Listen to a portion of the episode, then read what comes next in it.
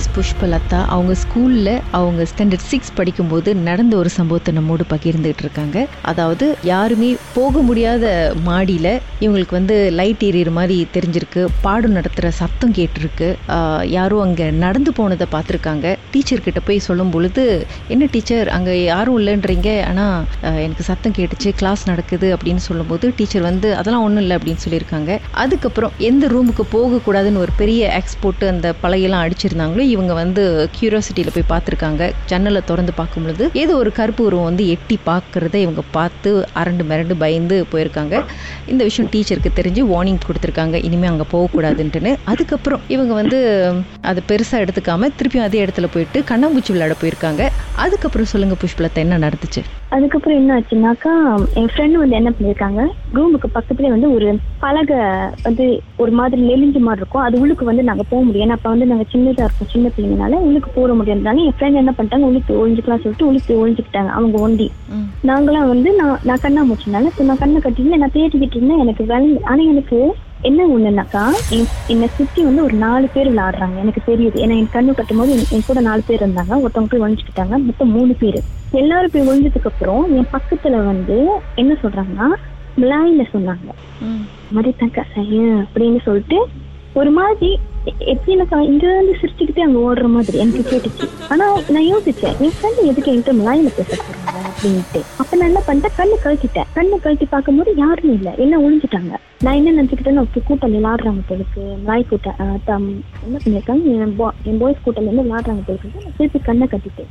திருப்பி நான் தேட ஆரம்பிச்சேன். அங்க ஒரு பெரிய மரம் இருக்கும். அது வந்து எல்லாம் அந்த சைட்டை வந்து எல்லாம் விளாண்டுட்டு அந்த அது பக்கத்துலயே வந்து பெரிய குப்பை எல்லாம் போடுற இடம் இருக்கும். ஸோ நான் என்ன பண்ணேன்? அந்த மரத்துக்கு பின்னாடி ஒழிஞ்சிருக்கான்னு சொல்லிட்டு நான் போய் மரத்துக்கு பின்னாடி எட்டி பார்த்துட்டு இருக்கும்போது அந்த மரத்தை விட்டு நான் இப்படி வரும்போது எனக்கு வந்து ஒரு ஒரு ஒருத்தவங்க என் பின்னாடி இருக்கிற மாதிரி எனக்கு ஃபீலாக இருந்துச்சு. அவங்க என்ன வந்து என்னை வந்து பின்னாடி அவங்க என்ன பின்னாடி பிடிச்சிக்கிட்ட மாதிரி இருந்துச்சு. நான் அந்த சைட்டை விட்டு நகர முடியலை. நகர முடியாதப்ப எனக்கு என்ன ஒரு ஃபீல் ஆனிச்சுன்னா அவங்க வந்து நான் வந்து எப்பவுமே ஜடை போட்டிருக்கேன் என்னோட ஜடையை வந்து அவங்க பிடிச்சி இழுக்கிறாங்க. எனக்கு அது ஃபீல் ஆகுது. என்னை பிடிச்சிக்கிட்டு என் ஜடையை பிடிக்கிறாங்க. எனக்கு ஃபீல் ஆகுது.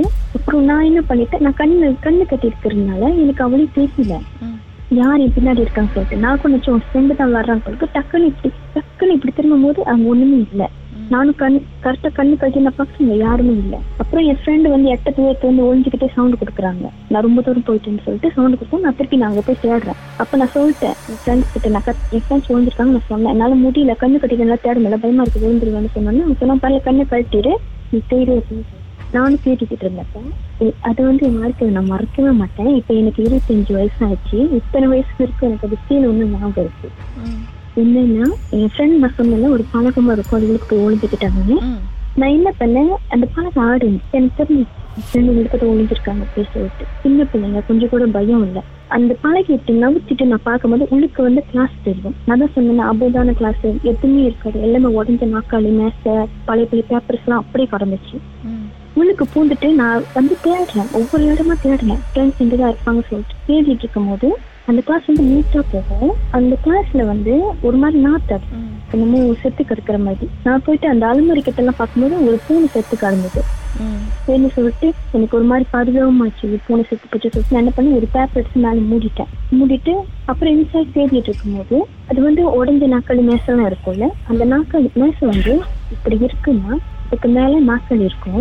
அது வந்து பார்த்தாலே தெரியும் அந்த மேசை மேல ஒரு நாக்கள் இருக்கு ஆனா நான் பார்த்தப்ப வந்து ஏதோ ஒண்ணு ஸ்டோரி இல்ல அது சொல்லக்கூடாது. டாய்லெட் போற மாதிரி ஒண்ணு உட்காந்துருக்கு மேசை மேல நாக்காளி மாதிரியே. இவ்வளவு நேரம் அது நான் நாக்காளி நினைச்சிட்டு இருந்தேன் ஆனா அது நாக்காளி பாட்டுக்கு பிறகு என்னதான் நடந்துச்சுன்னு அதுக்கப்புறம் பேசலாம். மர்மமான சம்பவத்தை நீங்களும் எங்களோடு பகிர்ந்துக்கணும்னு நினைச்சீங்கன்னா வாட்ஸ்அப் பண்ணுங்க. பூஜ்ஜியம் மூன்று ஆறு நான்கு ஒன்பது ஒன்று மூன்று மூன்று மூன்று மூன்று. உங்க பெயர் அதுக்கப்புறம் ஹேஷ்டாக் எம் டி அப்படின்னு டைப் பண்ண மறந்துடாதீங்க. மர்ம தேசத்தில் இடம்பெற்ற கதைகளை மீண்டும் கேட்கணும் அப்படின்னு நினைச்சீங்கன்னா ஷாக் என்ற ஆப்லயும் இருக்குங்க. S Y okay language setting தமிழ்னு செட் பண்ணுங்க. சர்ச் பட்டன்ல மர்ம தேசம்னு டைப் பண்ணுங்க. ஷாக் காஸ்ட் பக்கத்தில் மர்ம தேசத்தில் இடம்பெற்ற எல்லா கதையும் நீங்கள் கேட்கலாம். Raven. Raven. Raven.